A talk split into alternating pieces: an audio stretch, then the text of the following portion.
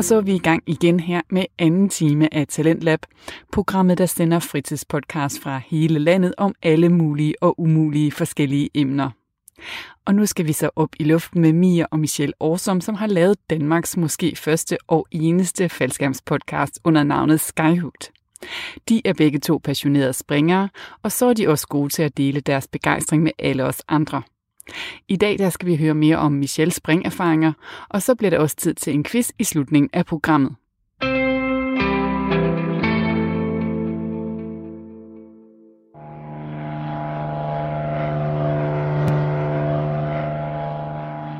I afsnit 1, der øh, var planen i hvert fald, at vi to ville øh, introducere os lidt, og så spurgte jeg dig om, "Jamen, kan du ikke lige fortælle om, hvad du sådan går og laver i sporten? Jo. Og det du fortalte, det var primært, hvad du gik og lavede sporten på de første et, to, tre spring. Ja. Blandt andet et reservetræk, du øh, havde gang i, og hvad ved jeg. Så øh, vi kan nå at springe 4, 5 og 6 i dag, tænker du? Øhm, jeg håber, vi kunne komme lidt længere frem i tiden end det. Måske sådan lidt mere generelt, så, så vi ikke gennemgår hver eneste spring øh, kronologisk. Okay, jamen, så lægger jeg lige min logbog til side igen.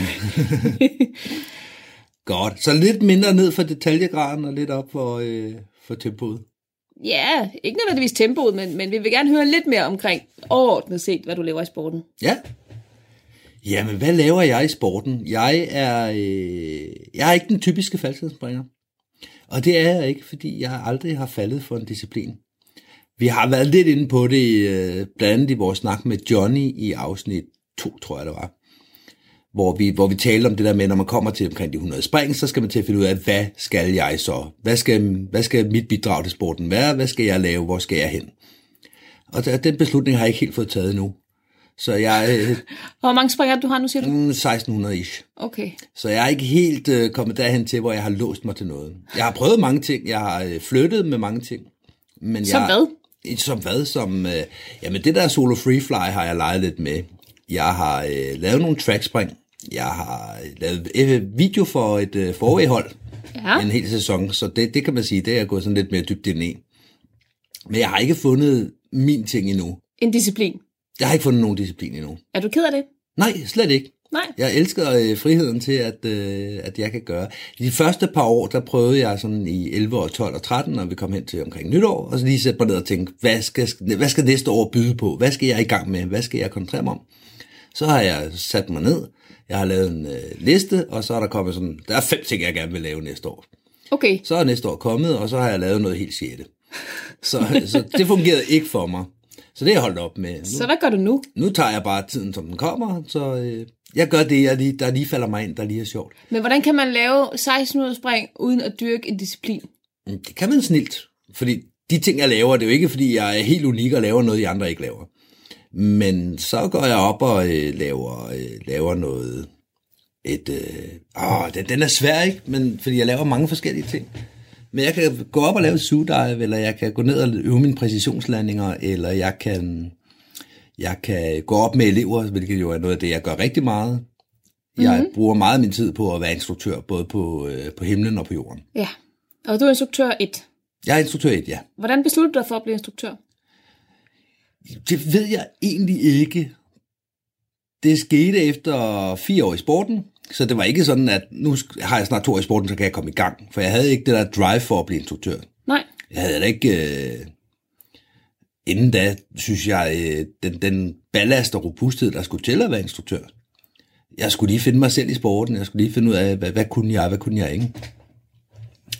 Så øh, da vi kommer hen mod fjerde sæson, så, så blev jeg sådan lidt, ej, det, det vil jeg gerne i gang med. Det kunne være sjovt at prøve. Og så snakkede jeg lidt med nogle af instruktørerne i klubben, og fandt ud af, at der var to, der godt ville skrive for, at jeg gik i gang som instruktørliv. Mm. Så det gjorde jeg i marts 14. Mm. Og derfra, der, øh, der har ikke... øh, Der, der er ikke stået i kortene, at jeg skulle blive instruktør 1, for eksempel. Mm. Så du blev instruktørelev i marts 14. Ja. Og så gik du til eksamen i efteråret Oktober, 14. oktober 14, ja, Ja. var jeg til eksamen Som toer. som toer. Ja. Så langt, så godt. Så langt så godt, og den bestod jeg så heldigvis, og så var jeg jo instruktør 2. Og da jeg tog over til eksamen i oktober, der var, øh, der var beslutningen, at jeg skulle være toer. Hvis jeg bestod, så ville det være dejligt, det ville jeg meget, meget gerne. Det var vigtigt for mig. For jeg, jeg havde fået smag for at være instruktør. Jeg synes, det var virkelig, virkelig fedt. Virkelig fedt. Så du har faktisk vokset med opgaven i løbet af sæsonen? Jamen, det var jeg. Til at starte med, det gik, øh, det var først i maj måned, jeg havde min første virkedag. Jeg skulle lige, lige i gang.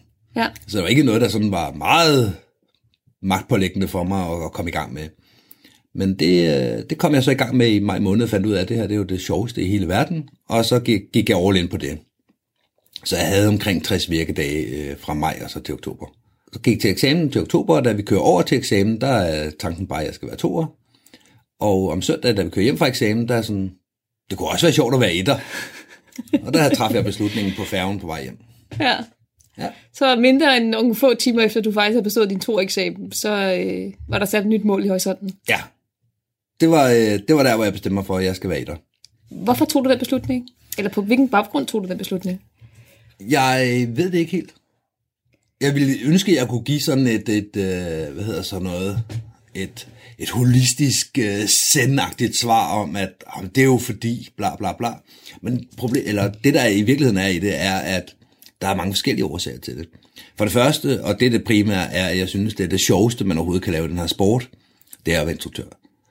Det er virkelig, virkelig det fedeste, når man har en elev, især de elever, der, der kæmper, som, som har et eller andet, de bare ikke kan komme ud over, og så får man dem ud over det her problem, hvad enten det er at stå af på en 5 sekunders, eller det er øh, at tracke på spring 36. Det er egentlig lige meget. Men alle elever kæmper med et eller andet på et eller andet tidspunkt, og, og være med til at, at få dem ud over den, og få dem videre, og få dem til at stå med armene i vejret og sige, jeg kunne, jeg kunne. Det er øh, det, er det aller, aller største. Så det er mit personlige drive. Derudover så er der... Øh, åh, den er svær. Der, der, men der er mange ting, der, der spiller ind. Det er, det er fedt at, at komme ud på en springplads og vide, det, det er min springplads i dag. Det er mig, der, øh, der, der sørger for, at det her det kommer til at køre. Det synes jeg er helt fantastisk, især når det kører. Mm. Knap så fantastisk, når alting falder ned om ørerne på en, når det ikke kører. Men dem er der heldigvis ikke så mange af de dage. Ja, men det sker jo. Det sker også. Og som etter, så er det dig, der står med den. Ja, ja, det er rigtigt. Men det vidste jeg jo ikke på det tidspunkt, da jeg tog færgen hjem som nyudklækket toer. Så hvornår blev du etter? Jamen, det der så skete, det var egentlig, at i øh, sæsonen øh, 15, der gik jeg følge. Jeg har lavet nogle aftaler med forskellige etter, om jeg ikke bare måtte, øh, måtte drosle lidt ned på at være toer, fordi jeg ved godt, at der er også brug for toer, og der er nogen, der skal være hands og sådan ting. Men lige på det tidspunkt var der faktisk ret mange toer. Vi var en stor bølge af toer, der kom ud der. Så der var ikke det der kæmpestore behov, og der var jo nogen, der, der ikke ligefrem slåsede om det, men, men folk skulle holde sig til for at få deres, øh, få deres ting. Og på den baggrund, så kunne, kunne jeg trække mig lidt tilbage, og så aftale med etteren, må jeg ikke bare følge efter dig? Vil du ikke være sød og tænke højt, når jeg går sammen med dig? Og øh, nogle af de her etter var rigtig, rigtig gode, så de øh, kiggede på mig, når eleverne kom og spurgte om et eller andet, eller en C-spring kom og spurgte om et eller andet, så kiggede de over på mig og siger, hvad siger vi? Hvad gør vi, Michelle? og så stod den lidt til mig. Selvfølgelig blev jeg underkendt, hvis jeg sagde andet, der var øh, far out, men, Ja. ja. men det gjorde jeg sjældent. Okay? Så jeg havde allerede, øh, jeg havde omkring 100 virkedage det år, så jeg havde allerede prøvet det her med at stå på springpladsen og tage beslutningen, men i trygge rammer, fordi der står en etter lige ved siden af, der lige kan sige, har du tænkt på? Okay. Og du gjorde det også på forskellige pladser? Ja, også på forskellige pladser, ja, det gjorde jeg. Ja. Og det har altid været en kæphest i hele mit uddannelsesforløb, øh, når jeg uddanner andre også, også instruktørelever, at I skal ud på andre pladser. Det er der, man lærer det. Ja. I lærer kun, hvordan de gør det hjemme i egen klub. I egen klub. I lærer ikke, hvordan man gør det i sporten, og at man kan gøre det på andre måder. I lærer ikke at tænke ud af kassen. Okay. Så det har jeg gjort, og kæmpe stor tak til øh, instruktøren i min egen klub, der lod mig gøre det, men bestemt også til Thomas Thorndal i FDK, og allerstørst tak til, øh, til Kim Malmstrup i DFC, som lod mig gå følge og lod mig tænke tankerne. Og det han kunne, og det, jeg har, det er noget af det, jeg har stjålet allermest med fra, fra ham af, det var, i stedet for at fortælle mig, er vinden ikke gået lidt op, så, øh, så, så spørge til, øh, åh, det træer, det visker lidt, var. Så kunne jeg selv lave koblingen, ja, det gør det. Det kan godt være, at vi lige skal gå ud i området og lige prøve at mærke vinden. Lige finde ud af, er vinden for høj eller for lav. Og nogle gange okay. så er det bare at, at få mig til at indse, at vinden er ikke for høj. Altså, det er jo begge sider. Mm. Men at få mig til at, at, at hele tiden være, være på og være øh, obser- observant i forhold til de ting, der sker på springpladsen, Ja. Det, øh, det har jeg fået rigtig meget med på. Så Ja. jeg havde omkring 100 virkedage det år, og de halvdelen af dem har nok været som følge ved, Ja. ja. ved to år. Ja. Apropos øh, Kim Malmstrup, jeg øh, startede som instruktør i DFC, hvor at, at Kim var min etter. Ja. Og det, jeg var rigtig glad for ved Kim, det var, og jeg var også ude på andre pladser, mm. men det, som Kim kunne, det var, at han hele tiden vidste, hvad jeg gik og lavede. Mm. Men jeg havde ikke nogen fornemmelse af, at han kiggede mig over skulderen. Nej. Jeg følte, at jeg selv stod med opgaven og med ansvaret. Ja. Men jeg vidste også, at men, men han har min ryg. Mm. Det, det var et rigtig, rigtig trygt læringsmiljø, synes jeg. Ja, det er også en af de ting, jeg har stjålet fra, øh, fra Kim. Det der Ja. ja. med, at jeg gerne vil se, hvad der sker på springpladsen. Og den observante instruktørliv er jo selvfølgelig med på, at jeg, nu står jeg igen 10 meter væk og kigger ud på himlen lige ved, ved siden af, hvor tingene sker. Tilfældigvis. Tilfældigvis. Men i stedet for den der med at stå og puste eleven i nakken, så bare være til stede, bare få det hele med, Ja. uden at overvåge. Ja, Og det, øh, den har jeg stjålet fra Kim. Så, ja. så det kan jeg godt genkende, det du fortæller der med, at, at mm. han ikke øh, overvåger en. Han Ja. er der bare. Ja. Mm. Så øh, kom vi frem til efteråret 15 og øh, instruktuel eksamen. Ja, Hvordan gik det? jamen det, Du bestod. Jeg er jo Spoiler etter i dag. Jeg er jo etter i dag, så det, det må jo tyde på, at jeg bestod. Øhm, hvis vi lige skal spoile lidt mere, så har vi jo en, en kaffeaftale hos, øh, hos øh, Rasmus Makkeprang her i, om nogle dage. Mm-hmm. Og jeg ved, at Rasmus har papirerne liggende fra min eksamen.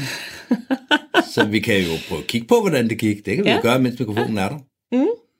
Og så prøve at snakke lidt om det. Det skal vi. Ja. Det skal vi helt sikkert. Yes. Så overordnet set, det gik godt. Jeg blev ja. instruktør. Ja. Mm. Og hvad så?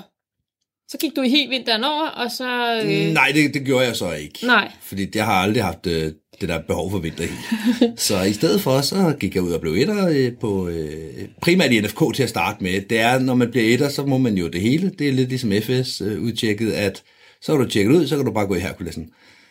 Og nej, sådan er det jo selvfølgelig ikke. Man skal lige tænke sig lidt om, hvad, hvordan man kommer i gang. Og det gjorde jeg også, og jeg tænkte, jeg tager nogle af de her vinterstævner, det er jo helt oplagt. De her små hyggestævner på øh, egen plads, så er der ikke øh, frygtelig mange springere at holde, øh, holde øje med. Og man kan tage det stille og roligt og i sit eget, øh, sit eget tempo.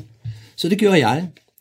Så øh, der var lidt, øh, lidt skidt vejr, som, der, som hører årstiden til. Men den 22. december, der, var, der lykkedes det. Der var jeg etter, og der var jeg etter på en dag, hvor jeg sagde, nu må vi godt springe. Så nu var du rigtig etter. Nu var jeg rigtig Ikke etter. bare etteren, der står med kaffekoppen og lukker stævnet, fordi vejret er Ja, for det havde, det havde jeg gjort to eller tre gange inden da. Ja. Og øh, Og vejret var ikke på grænsen, det var virkelig, det her kan selvfølgelig ikke lade sig gøre, det kan jeg at se. Det synes jeg jo selv. Jeg er Ja. godt klar over, at mine egne grænser har også flyttet sig. Jo, jo, min, egen, men- men- min egen rutiner og erfaring er jo selvfølgelig kommet ind over senere hen. Ja. Så måske har jeg været lidt til den forsigtige side, men i hvert fald så, øh, så, så var det først den 22. december, at jeg fik min første virkedag. Ja, mm. hvordan gik det? Jamen, jeg fik, øh, jeg fik lov at prøve alle de ting, jeg prøvede på handlebanen stort set. Nej, det er ikke helt rigtigt, men mange af dem. Ja, For der skete hverken værre eller bedre, end at øh, da vi skulle op på dagens første spring, så var vi fire mennesker i flyveren. ja, Det var mig som springer nummer et. Så var det vist dig som springer nummer to. det er et godt pas. Og så to andre springere, som jeg ikke lige husker i situationen.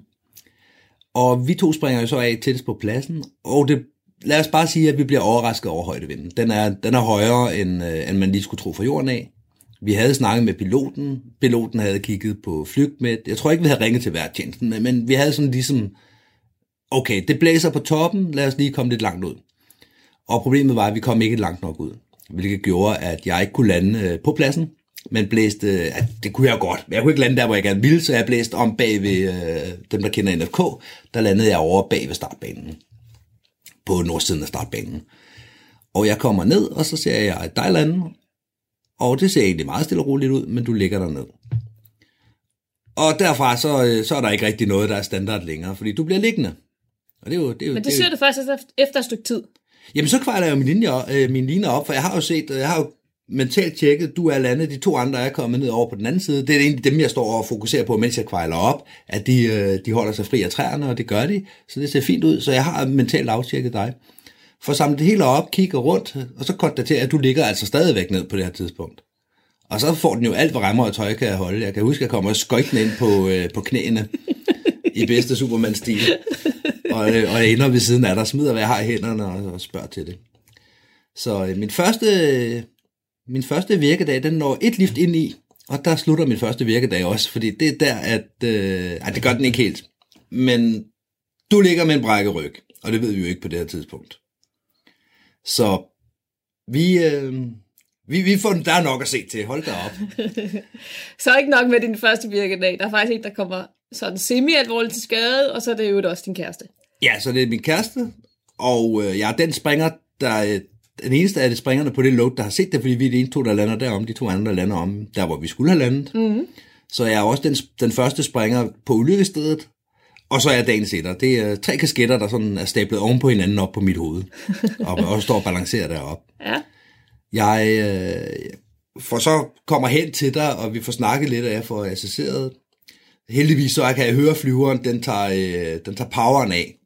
Så jeg er klar over, at der er nogen i flyveren, der også har fattet det her. Så det er super, så behøver jeg ikke at skal ud og skaffe en flyradio for, for at få det stoppet, eller håbe, at der står nogen oppe i hangaren, der har tid til at hjælpe mig.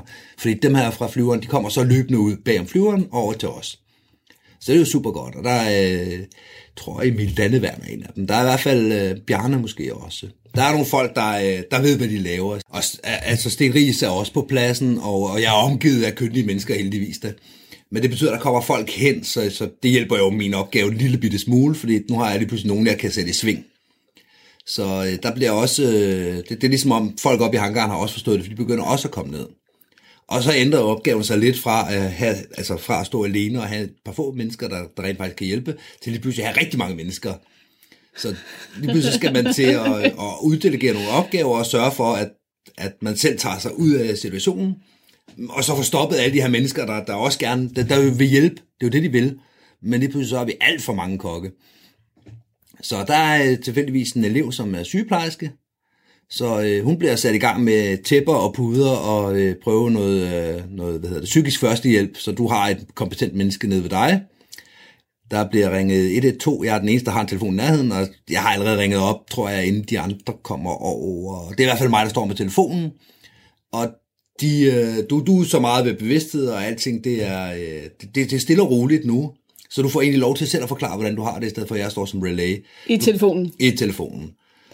Og jeg får så telefonen tilbage, fordi nu skal der træffes en beslutning om, jamen, fordi du melder jo, at du har cirka ondt på en skala fra 1 til 10, så er du på et lille et-tal.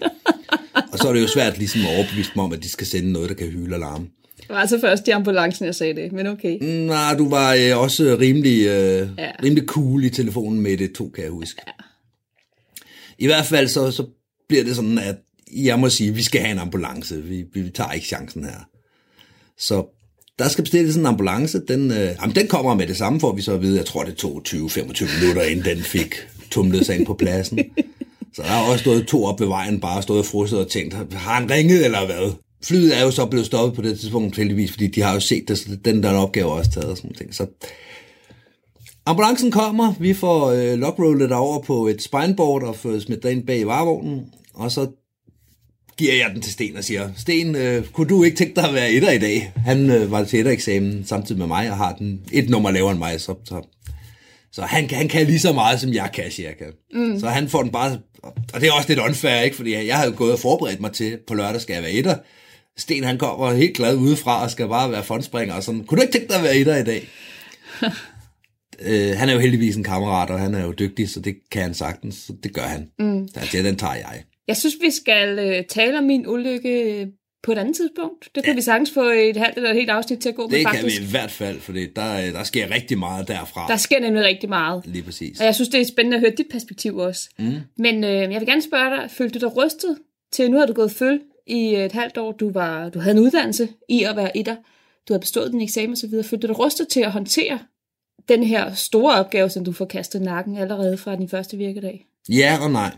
Ja, jeg følte mig rustet. Jeg havde de værktøjer, der skulle til.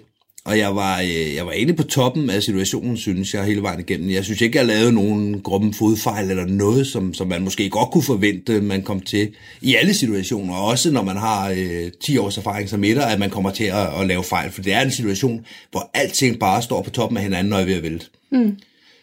Det synes jeg ikke, jeg gør. Jeg synes egentlig, jeg klarer den rigtig, rigtig fint i forhold til det. Men noget, jeg ikke havde tænkt over, en ting, jeg ikke havde gjort mig klart, inden jeg gik til den her øh, ettervagt, det var, at hvad nu, hvis der sker noget? For det sker der selvfølgelig ikke. Nej. Så jeg havde heldigvis lige været til eksamen. Jeg havde lige stået med alle de her beslutningstræer, og hvad gør vi så, hvis du har en, der skal bruge, og du skal dispatche en hel masse mennesker. Det var en del af min handlebane. Okay. Det var, at jeg havde en to mennesker, der var kommet galt afsted og lå ude i området. Hvad vil du gøre? Du har ja. de her mennesker til rådighed. Ja. Så den havde jeg lavet øh, et par måneder før, så den, den havde jeg. Ja, og når du siger handlebane, så kan vi jo sige, at vi har et afsnit, der hedder Dengang, der var instruktøreksamen, hvor man kan gå tilbage og høre mere omkring, hvad er handlebane og så videre. Lige præcis. Mm. Men jeg havde lige stået med de her beslutninger, så på den måde var jeg jo rustet endnu bedre, end hvis der var gået et år, inden der skete et eller andet. Men det, jeg ikke var forberedt på, det var, at det kunne ske på alle stævner. Mm. Den, den tanke havde jeg ikke haft. Nej, Det havde jeg efter det. Der havde jeg jo tid til at sætte mig ned og sige, okay, men det er jo ikke noget, man går ind til et stævne med en forventning om, det går godt nej, Hvilket også afspejler den måde, når jeg kommer ud i andre klubber. Nogle gange så tror jeg, at de synes, jeg er en analfætter, der bare skal have styr på alting. Men i virkeligheden, det jeg vil have styr på, hvis det er koldt, så jeg vil have styr på, hvor har vi tæpper henne? Det har vi ikke. Fint, har vi sovepose, har vi et eller andet. Hvad har vi? Hvor er vores førstehjælpstaske henne? Må jeg godt læse vores beredskabsplan? Der står her i beredskabsplanen, men når jeg plejer at springe her, så gør vi sådan her. Alle de her ting. At det skal der være styr på, bare for en god ordens skyld. Mm. For jeg har ikke lyst til at stå i en situation, hvor, øh, hvor der er noget. Nu var det heldigt, at det var hjemme i min egen klub, det her skete. Mm. Jeg kunne lige så godt have været ude i en anden klub og have sagt ja tak til en nettervagt. og det var ikke dramatisk, der var ikke blod, der var ikke Nej, nej, nej, nej. skrigen, det var, Det var helt stille og roligt. det var en ulykke, ja, men, men det var ikke voldsomt, voldsomt. Nej, fuldstændig rigtigt. Der var kun én også. Der kunne jo også Ja. have været to. Altså, Okay, Der kunne ske mange ting. ja. Men Sten overtager altså ettervagten, og så får jeg øh, pillet etterkasketten af, og får taget kærestekasketten på. og så tager vi afsted. Så, øh, men det er næsten en historie, vi skal, vi skal gå dybere ind i på et andet tidspunkt, Ja, fordi det det, er jo en vi. farse, som, som vi lige snakkede om. Det er jo, øh, der er nok til et afsnit. Det er der. Godt. Du er jo rimelig erfaren øh, instruktør 1 nu, til trods for, at du ikke har faktisk så mange år på banen i forhold til, til mange andre dygtige øh, idrætter derude. Det er rigtigt. Hvad har du gjort for at blive så erfaren? Altså udover du gud føl, men, men du er blandet etter på, på store stævner nu. Altså, hvis man skal kigge nøgtern på det, så har jeg jo til foråret været instruktør i fem år. Mm. Ja, det er alligevel et par Tæller år. du øh, Der alt tæller med? alt med. Det er fra forkurset og så ind til, øh, til nu, ikke? Ja. Men det har jo også bare været en lang læringsproces. Jeg har jo hele vejen igennem, siden forkurset, gjort, hvad jeg kunne for at tilegne mig viden. Fordi jeg synes, det her er spændende. Det er ikke noget, jeg vil lave med venstre hånd. Og jeg har fuld respekt for de instruktører, der går ud og siger, det vil jeg også gerne lave. Jeg er også øh, forwayspringer, eller jeg er også, øh, jeg er også swooper, eller hvad man nu laver ved siden af. Eller jeg er ikke så meget på springpladsen, men når jeg er her, så vil jeg gerne være instruktør. Det kan man også godt. For mit vedkommende, der er jeg for det første rigtig meget på springpladser, og for det andet, så er det her, det jeg primært laver. Så kan jeg lave de andre ting ved siden af. Mm. Så på den måde, så har jeg jo fået rigtig meget erfaring ved at være instruktør. Ja. Jeg har omkring 400 virkedage nu. ja. Og det ved du faktisk ret præcis, fordi i modsætning til, til mig, der er ikke særlig god til at logge mine virkedage, der logger du dine. Jeg logger alt. Ja, Ja. det gør jeg. Ja. Og noget af det, jeg har gjort, det er fra det her øh, første stævne, som var et lille forkølet 10-mands vinterstævne i NFK, så begyndte jeg jo at, øh, at gå ud og, og tage andre stævner i andre klubber, så det har aldrig været, øh, været en, øh, en udfordring for mig. For det har jeg jo også bare gjort med de der små stævner og sagt, at jeg kan godt komme og være etter i Aversi eller i FDK, eller hvor det nu skulle være henne. Mm. Så øh, jeg tror, at jeg var øh, etter til DM allerede i 16. Det er jeg næsten overbevist om, jeg var. Så det vil sige, et halvt år efter, der var jeg etter til, til en DM, hvor der er storfly, og der er konkurrence, og der er mange ting at holde styr på. Og øh, jeg blev inviteret til at være det. Og siden da, der er jeg jo blevet inviteret ud i alle kroge, afkroge af landet for at komme ud og, og være instruktør. Mm. Og jeg nyder det. Jeg synes, det er fantastisk at have et, et, øh, et ry for, at man får en, en kompetent storflysinstruktør. Og også, vi er også, jeg er også blevet inviteret ud til, til småflystævner, altså til Cessna-stævner, fordi man skulle bruge en, en kompetent herre til, til et elevhold eller et eller andet, at, at så er det mig, man har i baghovedet. Det er jeg jo rigtig, rigtig stolt og glad for. Mm. Og det er jo det, jeg gerne vil, så jeg, jeg kører jo gerne land og rige rundt for at komme til at være instruktør. Ja. Ja. Så jeg godt tænke mig at prøve at skifte lidt spor. Mm. Fordi ja, du er instruktør, men, men du springer også selv, og du laver faktisk ret mange fun jumps. Ja. Og du laver specielt skærmflyvningsspring. Mm, ja, både ja og nej. Folk har også et indtryk af, dem der kender mig, Ja. har et indtryk af, at jeg næsten kun laver øh, hop pop. Ja, Sidste år lavede jeg flere øh, høje, høje spring end, øh, end lave. Okay. Og jeg vil tro, når jeg kommer til enden af året her, at det er det samme. ja okay. Men du, du nyder rent faktisk at flyve din, din skærm. Ja, og jeg gør det, jeg tror, det der, der er i det, det er, at jeg gør det på en atypisk måde. Ja, Fordi de fleste, de, øh, hvis de laver skærmflyvning, så er det som regel enten for at lære en skærm at kende, eller fordi de skal ned og lande præcist, eller de skal ned og lave swoop. ja. Hvad, hvad flyver du i? Jeg flyver i en Competition Velo 96. Ja, Og det, det, det er jo en swoop-skærm, kan man sige. det er det. Men jeg swooper den ikke. Nej.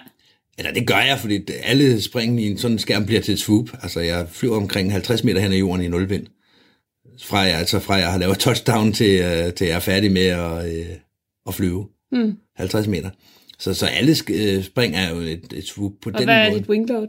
Det er 2,2. Ja. Men det er en lille del af det, fordi det jeg egentlig også gør, selvom jeg skøjter 50 meter, det er, at jeg øh, gerne vil lande præcist. Ja, Jeg øver præcisionslandinger, som den duksedreng jeg er, på hver eneste spring. Fordi det kan man lige så godt. Det tager ikke noget for nogen, at jeg har besluttet mig på forhånd. Jeg ved, der er mange springere, der, øh, der har sådan, jamen jeg lander bare ud i landingsområdet. Det er ikke så vigtigt, om det bliver her eller der. Så længe det er frit, og planerne ændrer sig jo også altid i forhold til, hvor andre folk er henne og så videre. Og det er jo også rigtigt nok, at man er nødt til at have en plan, indtil man laver en ny. Men ikke desto mindre, så 9 ud af 10 spring, der lander jeg da øh, lige præcis der, hvor jeg gerne vil, og det 10. spring, der er det ikke mine kompetencer, der er simpelthen på grund af trafik, jeg vælger at lande et andet sted. Så øh, min præcisionslandinger, dem laver jeg hver gang, Mm. for det kan man lige så godt. Mm. Hvad er dit bedste spring? Åh, altså det bedste spring, det kan jo være mange forskellige ting. Mm. Bare lige, hvad der popper op i hovedet på dig. Det er svært, for der popper flere ting op i hovedet på mig. Der popper mm. tre spring op i hovedet på mig, og det er tre meget, meget forskellige spring. Ja. Vil du fortælle om dem? Jamen, jeg kan jo øh, tage dem kronologisk. Ja. Og det første af de tre, der kommer op, det var... Øh, det har været omkring spring 500, 500, 600 deromkring. Hvor vi er i Elsinore. Når Vi du har- siger vi, Så er det dig og mig og Henrik, der er taget på, øh, på ferie i USA, fordi nu vil vi gerne springe noget faldskærm derovre. Så vi øh, har været i Paris, og jeg tror, jeg tror, vi har været i Paris den dag, som jeg husker det. Øh, Paris og Elsinore ligger en halv times kørsel fra hinanden. Så vi har været på Paris og springe, og så bestemmer vi os for, jeg tror, de lukker ned i Paris, på grund af, at der ikke er springere nok til de fly, de har. Og så bliver vi enige om, skulle vi tage ud til Elsinore, så det gør vi.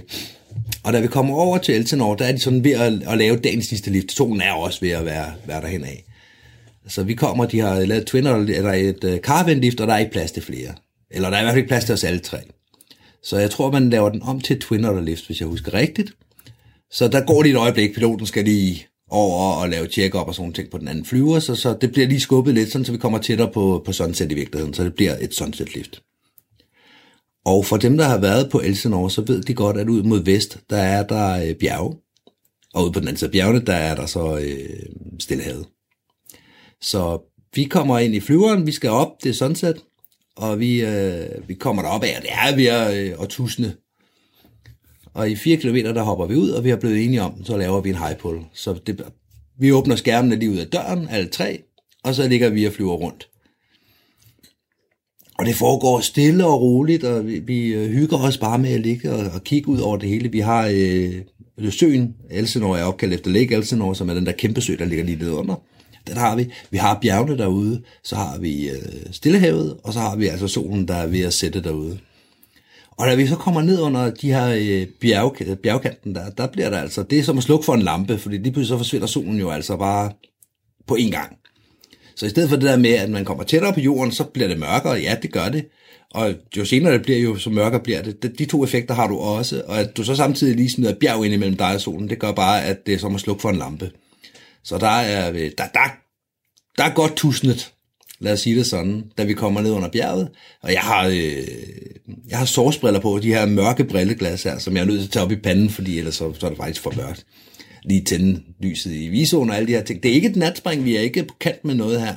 Alt er indenfor, men, men vi er lige der, hvor det tusner, og så fordi vi kommer ned fra, øh, fra det høje lys, eller fra det store lys ude i, øh, op i højden og bag bjergene, til at komme ned i mørket, eller ikke bag bjergene, men kommer ned i mørket bag bjergene. Og det, det, den overgang der var så, så helt fantastisk at se solen gå ned i Stillehavet, mens man hænger i bærneskærmen sammen med to af sine bedste venner. Hmm. Det, det, den er svært top. så det er en af de tre spring. Det er Ja. en af dem, jeg altid hiver frem, når det er, ja. Når folk spørger, hvor, hvis jeg skal hive et spring frem. Ja. Der er også Ampuja Brava, hvor man også har øh, havet derude. Det ligger mod øst. Så du har ikke vandet, der går ned over havet, når du springer der. Solen, der går ned. Hvad sagde jeg? Vandet, der går ned over havet. Vandet går ikke ned over havet dernede. Det gør det altså ikke. Det gør solen så heller ikke. Det var det, jeg mente. Men den, den havde man her, og det var, det var så atypisk, og det var meget, meget flot. Og, og så det, at man har de der små 20 minutter skærmflyvningstid sammen med et par gode venner. Mm. Så smager øl altså bare rigtig godt, når man er landet. Ja. Så det var fantastisk. Mm-hmm. Mm. Så jeg nævnte godt nok, at der var tre spring, så hvis jeg skal tage fat i den næste, så øh, det har været i 2015, så et kort tid efter, og det var fra, øh, det var fra Skyvand, det var fra tre Skyvands, og det var det, vi lavede den her Danmarks rekord. Og det er ikke bare Danmarks rekord springet, men, men alle de her spring, hele det setup. For jeg vidste ikke, at vi havde lavet spring. Jeg vidste ikke, at vi havde lavet den. Alle andre lå og nikkede og så videre. Det gør jeg I frit fald. I frit fald, og smilede til hinanden, og den var der, den var der. Og jeg, jeg kiggede på min, øh, min krydsreference igennem basen, og jeg fløj, og jeg mærkede de her håndtag, og jeg fløj min plads. Jeg havde ikke overskud til andet. Duks. Jeg havde ikke overskud til andet. Nej, det var også det rigtige at gøre. Ja, hvis jeg havde haft overskud, havde jeg nok også gjort det samme. Det kan jeg i hvert fald mærke nu, når jeg springer i stor formation, at jeg har mere øh, overskud til at kigge i, i alle andre retninger også. Her. Mm. her der havde jeg rigeligt travlt med bare at ligge og flyve med slot. Så jeg havde ikke opdaget noget, da vi kom ned. Men i de ni spring, vi lavede i det setup der, den, øh, den oplevelse, det var at få lov at være med, fordi der var ikke nogen der i Danmark, der opfattede mig som en maveflyver. Nej. På det tidspunkt havde jeg nemlig rigtig mange øh, hoppenpops. Ja. Og det, jeg havde nogle år, hvor jeg næsten kun lavede hoppenpops. Fordi Og sugedives. Og sugedives. Og det bliver man heller ikke dygtig til at flyve på maven af. Nej, lige præcis. Men alligevel så, øh, jeg fik chancen for at komme med. Det er jo også sådan lidt en historie i sig selv, fordi en måned før var Kate og Carsten tilfældigvis, at Kate Cooper og Carsten Cooper Jensen tilfældigvis nede i Majbo, og de foreslog, at de kunne lave noget Big Way fra den ene Skyvan, der var der efter Turboleven. Nej, efter DM. Efter DM, undskyld, efter DM. Så der fik jeg chancen for at, at gå med op, og vi havde sådan, vi skal ikke noget om søndagen, lad os gøre det. Og så gik jeg med op, og så gik det faktisk over al forventning i forhold til nogle af de andre mennesker, der var med på den her. Hvor jeg sådan, hold da op, så er jeg da ikke helt UF'en. Og så spurgte jeg Kate, hvad, øh, vil jeg spille alles tid ved at melde mig til til september? Og Kate var så, nej, det synes hun bestemt ikke. Det skulle jeg gøre. Hun kunne ikke love noget, for det afhang af mange ting, men hun synes da bestemt, at jeg skulle give det et skud. Og hvis Kate siger, at man kan give det et skud, og Kate er også organiseren på det spring her, så tænkte jeg, så gør jeg det. Mm. Det værste, der kan ske, det er, at jeg bliver pillet fra efter tre spring, og så har jeg været med på nogle ja. Af dem. Så har jeg været med til at prøve at lave noget 60 mands. Ja. Altså, jeg havde flere gange for inden, fordi jeg havde bare tilmeldt mig lige så snart det kom op. Jeg skulle mm. i hvert fald prøve at lave en Danmarkskort, og jeg skulle i hvert fald prøve at, øh, at lave noget fra, fra tre Skyvans. Så, så jeg var helt klart på. Mm. Og jeg havde spurgt dig flere gange, om du ikke skulle det her, og du havde bare sagt, nej, det var ikke noget for dig, og du synes heller ikke, det var så sjovt, og du havde heller ikke skills, og der var ikke det, der ikke var galt, altså, da jeg, da jeg spurgte var, dig. jeg var overbevist om, at jeg ikke havde skills. Ja. Og det var nok den primære i virkeligheden. Den der med, Ja. at man har ikke lyst til at gå hen og sige, jeg vil godt være med, falde ja. Igennem, ødelægge det for 50 mennesker, Ja. og så øh, gå skammens tur væk igen. Du er vejet, du har fundet for lidt, Mm. hop ud af lejen. Ja, Så det er jo nok den primære. Det er der ikke nogen, der har lyst til at sætte sig selv op til. nej. Ik- ikke hvis man på forhånd ved, det kan jeg ikke. Nej, lige præcis. Så der er ingen grund til det heller. Nej. Der er ingen grund til at ødelægge det for andre. Nej. Men det viser, du kunne. Jeg kunne. Men jeg tog et spring ad gangen, og øh, de første på spring, der viste det sig, at vi skulle slet ikke lave 60 mands. Det troede jeg jo, vi skulle, men det var ikke øh, tilfældet. Vi blev brudt op i tre grupper af 20 i stedet for, og så fik man ligesom prøvet sig selv af i det setup, hvad der nu kunne være en flyver, ned ad landen, og så på et tidspunkt begyndte vi at, at putte flere og flere på. Og det var først, at, jeg tror det var på tredje dagen, anden dagen eller tredje dagen, at vi puttede flere og flere på. Og det var først, da vi var færdige med den dag, og vi kørte øh, væk fra pladsen, at det gik op for mig, at der havde været en udskillelsesproces, og at nogen var, øh, var ikke kommet med, og andre var kommet med. Det var slet ikke gået op for mig indtil da, mm. før vi kørte fra pladsen af, at jamen, hvorfor de andre var kommet over til mig, det var fordi, at jeg var kommet med i den gruppe. Det havde jeg slet ikke set komme der. Så det kom bag på mig. Ja. Og derfra er der sådan, okay, jamen, hver dag jeg overlever, det er en succes. Hvert spring jeg får lov at være med på, det er en succes i sig selv. For hele ugen havde jeg ikke nogen forventning om, at jeg ville være med på et øh, rekordspring. Så du blev ved med at overraske dig selv positivt, og det er jo en fantastisk følelse, når man kommer ned fra et spring, og man har gjort sit allerbedste, og det faktisk er gået lige så godt, som man havde håbet, mm. eller faktisk endnu bedre. Ja, og jeg blev ikke, øh, vi havde de her debriefings, det var også nyt for mig med de her debriefing sessions, hvor vi sidder mm. i en team og netpicker og bare finder fejl. Alle hullerne i osten skal frem. Der er ikke nogen, der, der går ramt forbi, og jeg blev ikke nævnt. Når jeg tænker tilbage, så, så var det ting, hvor det sådan, det, det var ikke min skyld, eller øh, det, det var ikke mig, der, der iværksatte det her. Så jeg kom nogle gange med i kambolagen, mm. men det var ikke min skyld, at det skete. Mm. Og det, det er jo ikke vant til, at man debriefer en video for at finde ud af, hvem det så var. Nej. Som regel så er det bare alle dem, der er med i den, det hjørne, hvor tingene går galt, de er bare nogle tossehatte. Og den, den var der jo ikke her, så jeg fik lov til at overleve spring for spring. Og lige pludselig lørdag morgen, da vi kommer ned og lander, så kan jeg godt mærke, at det er landet. at det hele det summer, og alle folk er sådan henne, og de, der bliver high-fivet derovre, og der, der sker rigtig mange ting. Og alle, jeg snakker med på vejen, for det har nok været 59 mennesker, eller 58 mennesker, fordi jeg bare har løbet frem. Skete det så, eller hvad? Og der var ikke nogen, der... Ja, det, det så sådan ud. Der var ikke nogen, der kunne svare, at det, det var Nej, det, den var nej, der. sådan er det jo altid. Ja. Hvis det der rigtige big way. Man, kan, man ved jo ikke, om den er der. Men sådan er det jo altid. Og selvom at man, man kigger sig omkring, som man ikke bør gøre, og det gjorde jeg jo heller ikke, så, så ved, er der jo ikke nogen, der ved, om alle greb er der, og om der er det rigtige greb osv. Det er jo først, når dommeren siger, ja, den er godkendt, at man ved, den er godkendt. Mm. Men man kan godt have en fornemmelse af, der falder sådan en, en helt vidunderlig form for ro på en big way, når den er der, som mm. regel. Det synes jeg bare ikke rigtig var tilfældet, når man kigger på videoen her, hvor vi river basen i stykker to gange Nej, på men, det spring. men, men der var faktisk nogle sekunder Ja, der, der var til lige de sidst, hvor sidste der bare kom den der uh, fornemmelse over det, som er så fantastisk. Ja, nu altså. ligger vi her bare. Ja. ja. Men det er rigtigt. Så øh, der fik jeg lov at være med på Danmarksrekorden, og summen af de her spring, og så selvfølgelig det at have været med på en Danmarksrekord i, mm. i sidste ende. Ja. ja, det er også noget af medalje, ikke? Jo. Det, Så er det, der- det var ja. spring nummer to. Ja, spring nummer tre. Spring nummer tre, det var mit spring nummer 1000. Og det er en helt anden retning igen, fordi det var bare et sjovt spring. Ja, Vi, øh, vi lavede noget uortodokst. Der var nogle af de mennesker, er det, ud af de mennesker, der lige var på pladsen, så udpegede jeg jo dem, jeg gerne vil have med, og, det, og så videre. Så, så det blev et, et lille setup, for man kan ikke have 100 mennesker med, selvom man gerne vil. Ikke i en caravan, nej. Nej, man kan heller ikke have 14 mennesker med, selvom man gerne vil, fordi du kan ikke bare låse dig til. Altså, så skulle jeg gøre sådan noget med at sige, jamen, må jeg få det første lift i morgen, eller kan vi få sunset lift eller et eller andet? Ja. Og så skulle jeg holde op med at springe, fordi det skulle passe med spring 1000. Ja, Så i stedet for, så, så bliver det bare til, jamen okay, vi er syv mennesker, vi vil gerne på, når der er plads til syv mennesker. ja, Og så er det det, man gør, ikke? jo.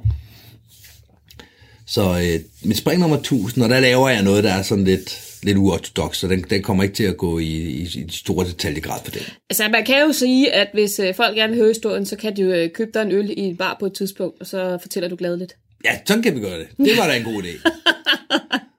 Det var en god idé. Yes.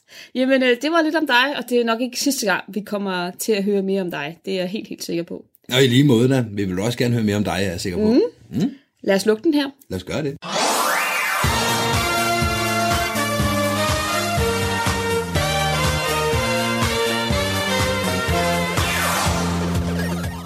Så er der quizzes. det er helt vanvittigt, det der. Der sker så meget. Jeg synes, det er så sjovt at høre hver gang. Jamen, det er det også. Jeg ved ikke, om jeg er den eneste, der synes, det er skægt, men, men altså, eller vi to er de eneste, der synes, det er skægt. Men, Det er i hvert fald, uh, scenen er sat. Det er quiz-tid. Ja, det er så langt er vi enige om. Ja. Og det er en særlig quiz, den her gang. Det er det, for det er ikke dig og mig, der skal quizze. Nej.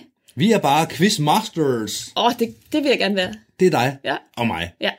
Så jeg tænker, at, øh, at setupet bliver jo, at vi, vi introducerer nogle udtryk. Ja. Og det gør vi ved at fortælle, hvad er den omliggende verdens opfattelse af et ord, Ja. eller et udtryk. Ja. Så får vi lige et øjeblik til at tænke os om. Hvad kan det være? Hvad kan det måtte være? Hvad er det, de søger efter? Og så giver vi svaret, og så kan vi lige snakke lidt om det. Ja. Det lyder lidt kringlet, men jeg tror, I fanger den, når vi først er kommet i gang. Ja, skal vi, skal vi bare gå i gang? Lad os prøve. Godt. Du er jo game master, så sæt i gang. Yes. Ordet, vi leder efter, er som er nummer et i en rækkefølge. Som er nummer et i en rækkefølge, og det er altså første. Og det her ord første, det, øh, det, det kender vi jo alle fra, fra dem, der ikke springer faldskærm, og de løfter ikke et øjenbryn, når der bliver sagt første gang. Men det gør faldskærmspringere. Ja, og hvis man har bare 10 spring, så ved man også godt, når man sidder i en ikke situation på arbejde for eksempel, og nogen siger, det var jo første gang.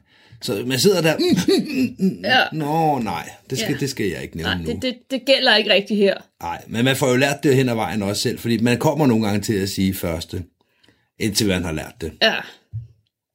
Så Nå. det, er ligesom, det var ligesom en, en start. Ja, nu har, det var en man- prøverunde. ja, nu, har, nu har man, nu har vi forstået konceptet. Ja, nu, nu bliver det lidt Nu herfra. bliver det svært. Ja. Uh, hold fast. En lyskugle, der skydes ud fra en flyvemaskine, som værn mod varmesøgende missiler.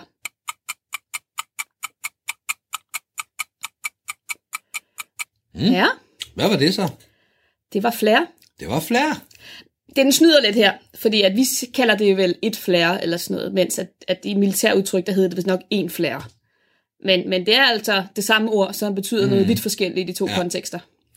Ja, det kan være, at der er en eller anden grejnørt derude, der ved, hvorfor det hedder et flare i faldskærmssammenhæng. Oh ja, det vil vi faktisk gerne vide. Ja, så bliver vi da også klogere, det vil da ikke gøre noget. Claus Røg. Ja, Godt. Vi er klar igen? ja vi er klar. Den er med til at give organismer struktur og form. Hos planter består den hovedsageligt af kulhydrat.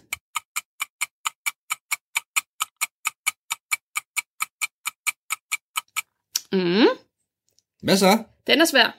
Ja, den er svær. Det Har- er cellevægge. Øj, og dem har vi jo nogle stykker af. Det har vi. Ja. Mest på vores, ja, i kroppen, og så på vores faldskærm. Ja, og dem er faktisk ikke lavet kulhydrater. I hvert fald ikke dem fra PD, ved jeg. Nej, nej. Nej. Godt. Næste. Ja, lad os tage en til. Lille skilt af metal med et motiv, billede eller logo i farvet emalje, forsynet med en nål eller lignende, så det kan hæftes på tøjet og bruges som emblem.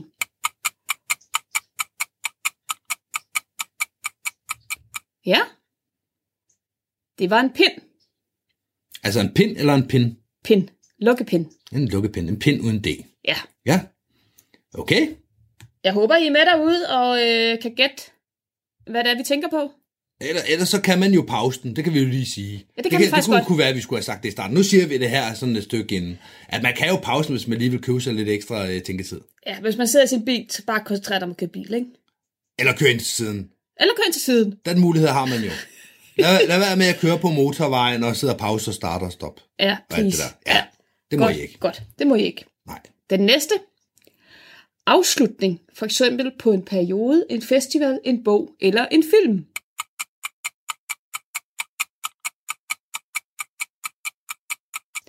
Det er en finale.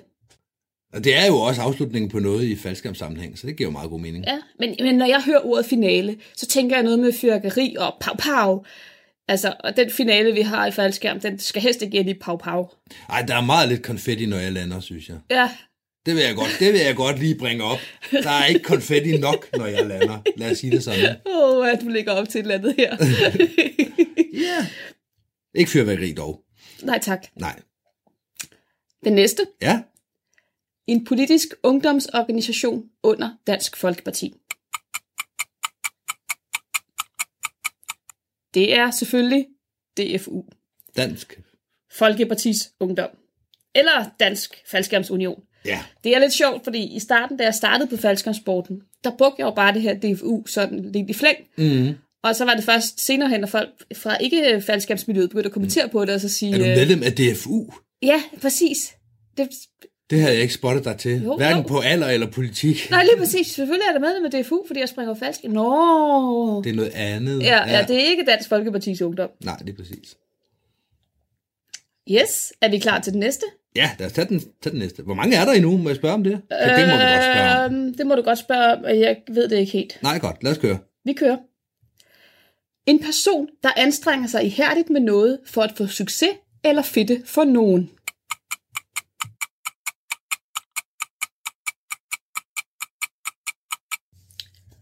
Det er en stræber.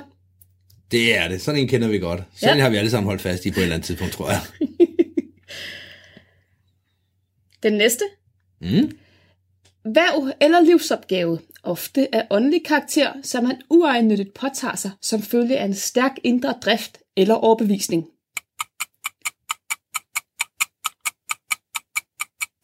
Det lyder mere storladent, end det egentlig er, i hvert fald i faldskabsverdenen. Men vi snakker om et kald her. Det er sjovt, for når, når jeg hører kald i andre sammenhænge, så tænker jeg, øh, kan du ikke lige give mig et kald? Ja, Ikke som i, vil du ikke lige råbe fem minutter til mig, men mere som i, vil du ringe til mig? det kunne det også have været.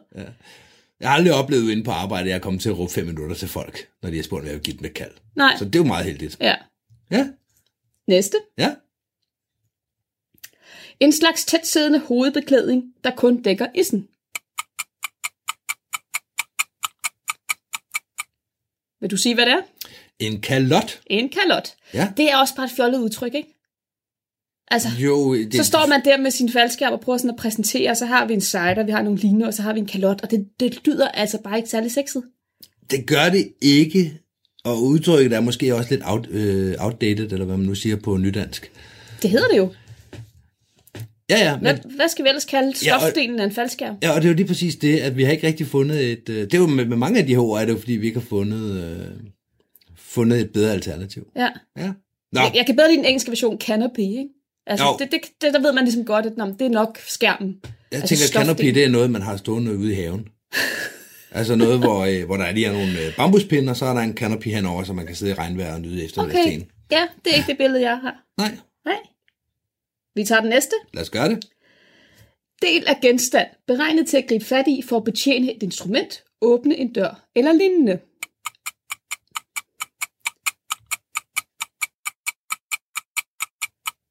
Det er et greb. Mm. Og i faldskabssporten er det noget lidt andet. Et greb. Ja, det er faktisk to ting i faldskærmsporten. Mm. Det kan både være den pølse, man har syet på sine ben, fordi man er en kæmpe tosse, der skal springe på maven med andre. Eller øh, den, den der, der siger, hush, hush, hush, når man går, hvis man har en dragt på. Eller det kan være det at have et greb. Ja, altså holde at et greb. tage et greb. Tage et altså greb, et ja. point Ja. i for eksempel forway. Præcis. Mm. Ja, Bare lige til dem, der ikke ved noget som helst af faldskabssporten, så har vi hermed forklaret det. Selv tak. Gå videre. En tekst, som danner grundlaget for en ideologi, en kunstnerisk retning eller en anden slags kulturel bevægelse, gennem at gøre rede for principperne og intentionerne, som ligger til grund. Mm, det, var- kan, det kan også være noget andet, for det kan jo også være en indholdsliste på en container, der skal udskibes fra en havn. Ja, det fortalte du mig. Ja, Det vidste jeg ikke, hvad det var. Nej, det kan, det kan faktisk også være, hvad der skal være i cargoområdet på et fly. Ej, hvor er du klog. Og så begynder det at give mening. Gør det det? Ja, Nå, hvis det kan være, hvad der skal, Skal være i sige, hvad det cargoområdet på et fly. Hvad er det, der skal være der? Der skal være springere. Så hvad er det? det er et manifest. Det er et manifest. Jamen, jeg, har, jeg har altid tænkt manifest, det der, at man manifesterer sig. Altså det, at man møder frem og siger, nu er jeg her. Nå okay, jeg tænker manifest som i, at man skal finde ud af, hvad der, skal, øh, hvad der er på loadet. Nå, Hvad, hvad skal der være mere af, af cargo på Okay. det her fly? Nå det, det er aldrig sådan, jeg har forestillet mig det. Nej, Det kan jeg bare se. Måske ved- der sidder der en eller anden tusse gamle springer derude, der ved, ja, jeg husker, da vi indførte. Ja. Så er der jo så historien. Præcis. Ja, Udstyr, der lægges på en hest, som skal trække en vogn eller lignende. med hyp, hest og vogn. Seletøj. Seletøj. Lad os høre den næste. Den næste. Fordybning i jorden med forholdsvis lo- lodrette vægge, sædvanligvis langstrakt. og det er altså ikke mig, der har siddet og lavet de her definitioner. Det er bare noget, jeg har stået op på Wiki eller Ordnet mm. eller et eller andet. Lige præcis. Jeg synes, det er fantastisk. Det er sædvanligvis langstrakt. Det er en grav. Det er en grav. Eller en springgrav mm. i vores terminologi. Ja. Jeg, jeg har det altid lidt underligt, når jeg står og underviser nye elever omkring, "Men så har vi pladsen her, vi har en startbane, og så har vi springgraven, og så, så ved jeg, så skal jeg sådan lige forklare, hvad det er, fordi det lyder lidt morbidt, ikke? Jo, også fordi vi er dogne, så vi siger ikke springgrav, vi nej. siger bare grav. Ja, så har vi graven herovre. Ja. Øh, øh, til folk, der er kommet til skade og ikke har overlevet, eller? De hører nemlig, at, at vi havde jo et hold i sidste weekend, så graven ligger herovre. Massegraven kunne vi også kalde den. Det er jo det, det, det de hører. Ja, det kan ja. man i hvert fald se i deres ansigter. Ja, ja, når man, når at de stivner først- lidt, ikke? Jo, lige præcis. Lad os komme videre. Lad os tage den næste. Arrangement, hvor mange mennesker, ofte fra forskellige egne, mødes for at overvære eller deltage i for eksempel sportskonkurrencer eller opvisninger. Et stævne. Ja, vi har i hvert fald hørt om ridestævner og sportsstævner osv. Ja, ja. Og stævne i vores verden, det er egentlig bare, at øh, det har åbenbart engang været så storladen, bare til at man skal ud og springe faldskærm, at det i sig selv har været et stævne. Ja. Jeg sætter dem stævne. ja. Ja, Eller stævne møde. ja, det er præcis. Behandle med hån og foragt på en bevidst latterliggørende måde, især i ord. At spotte. Ah, det jeg har spottet mange gange. Har du det? Ikke så meget mennesker. Hvem? Hvem? Jamen, det er jo det. Ikke så meget mennesker. Nej. Men jeg har da spottet en flyver ind i ny og næ. Ja. Mm. Et sejlskibs master, bomme, tovværk med mere. Det er rik. Og nu tør jeg hverken at sige en eller et rik, fordi det er, skal jeg da love for, at der pågår en diskussion omkring. Men det behøver der ikke, for det rigtige svar er en. For i ordet er det samme ord. Det er en skibsrig, en olierig, en faldskærmsrig er det samme ord. Det er det samme ord, rigget. Fordi rig betyder... Nu sagde du rigget. Jeg mener riggen. Så du kan heller ikke finde ud af det. Nej, men det hedder en rig. Det er det rigtige svar. Fordi en rig er en rigning. Det er en sammensætning af forskellige, for eksempel master og øh, stof og st- stænger og så videre. Det er en rig. Og vi går videre. Inden du begynder at forklare videre på det der.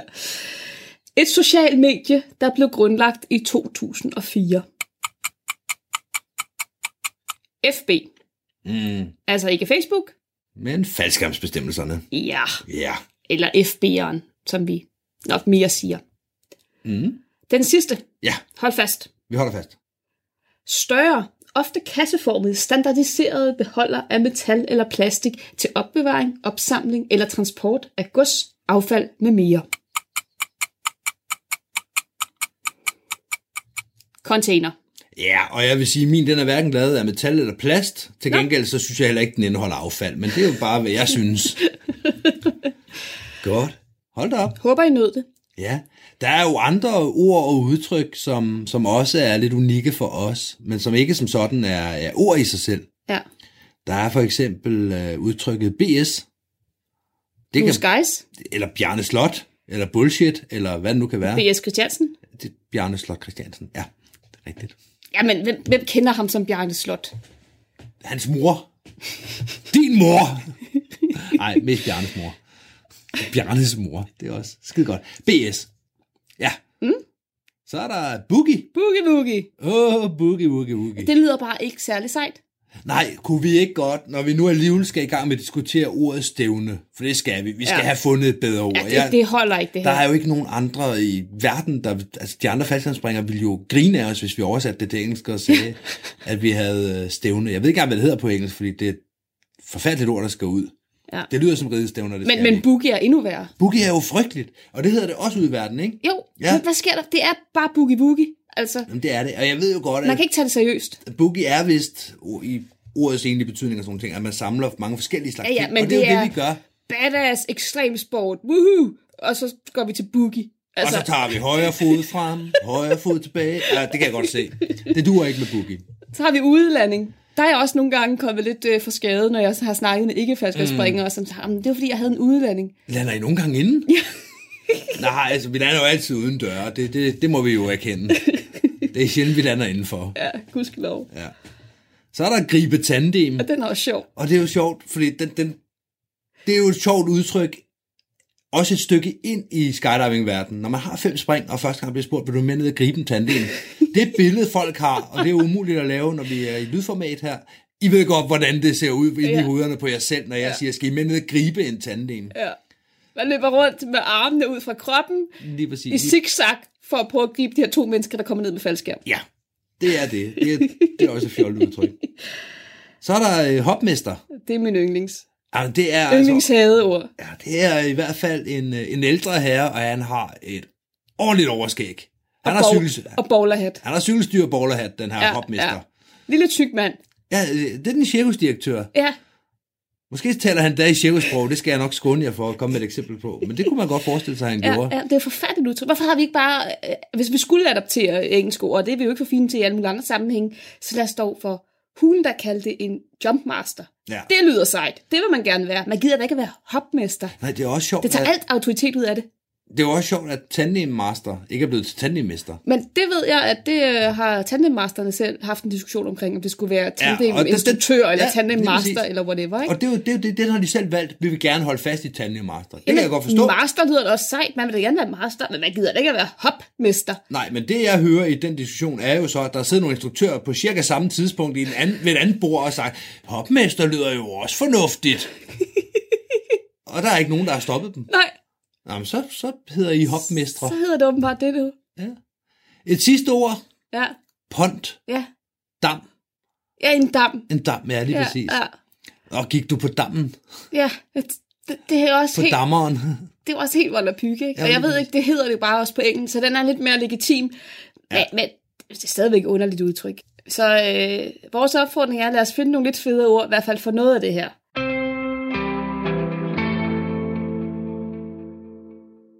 Det var podcasten Skyhooked med Mi og Michelle Awesome. I første time af Aftens Talentlab, der hørte vi videnskabspodcasten Spækbrættet, og jeg har ikke flere talentpodcast med her i aften. Tak fordi du lyttede med.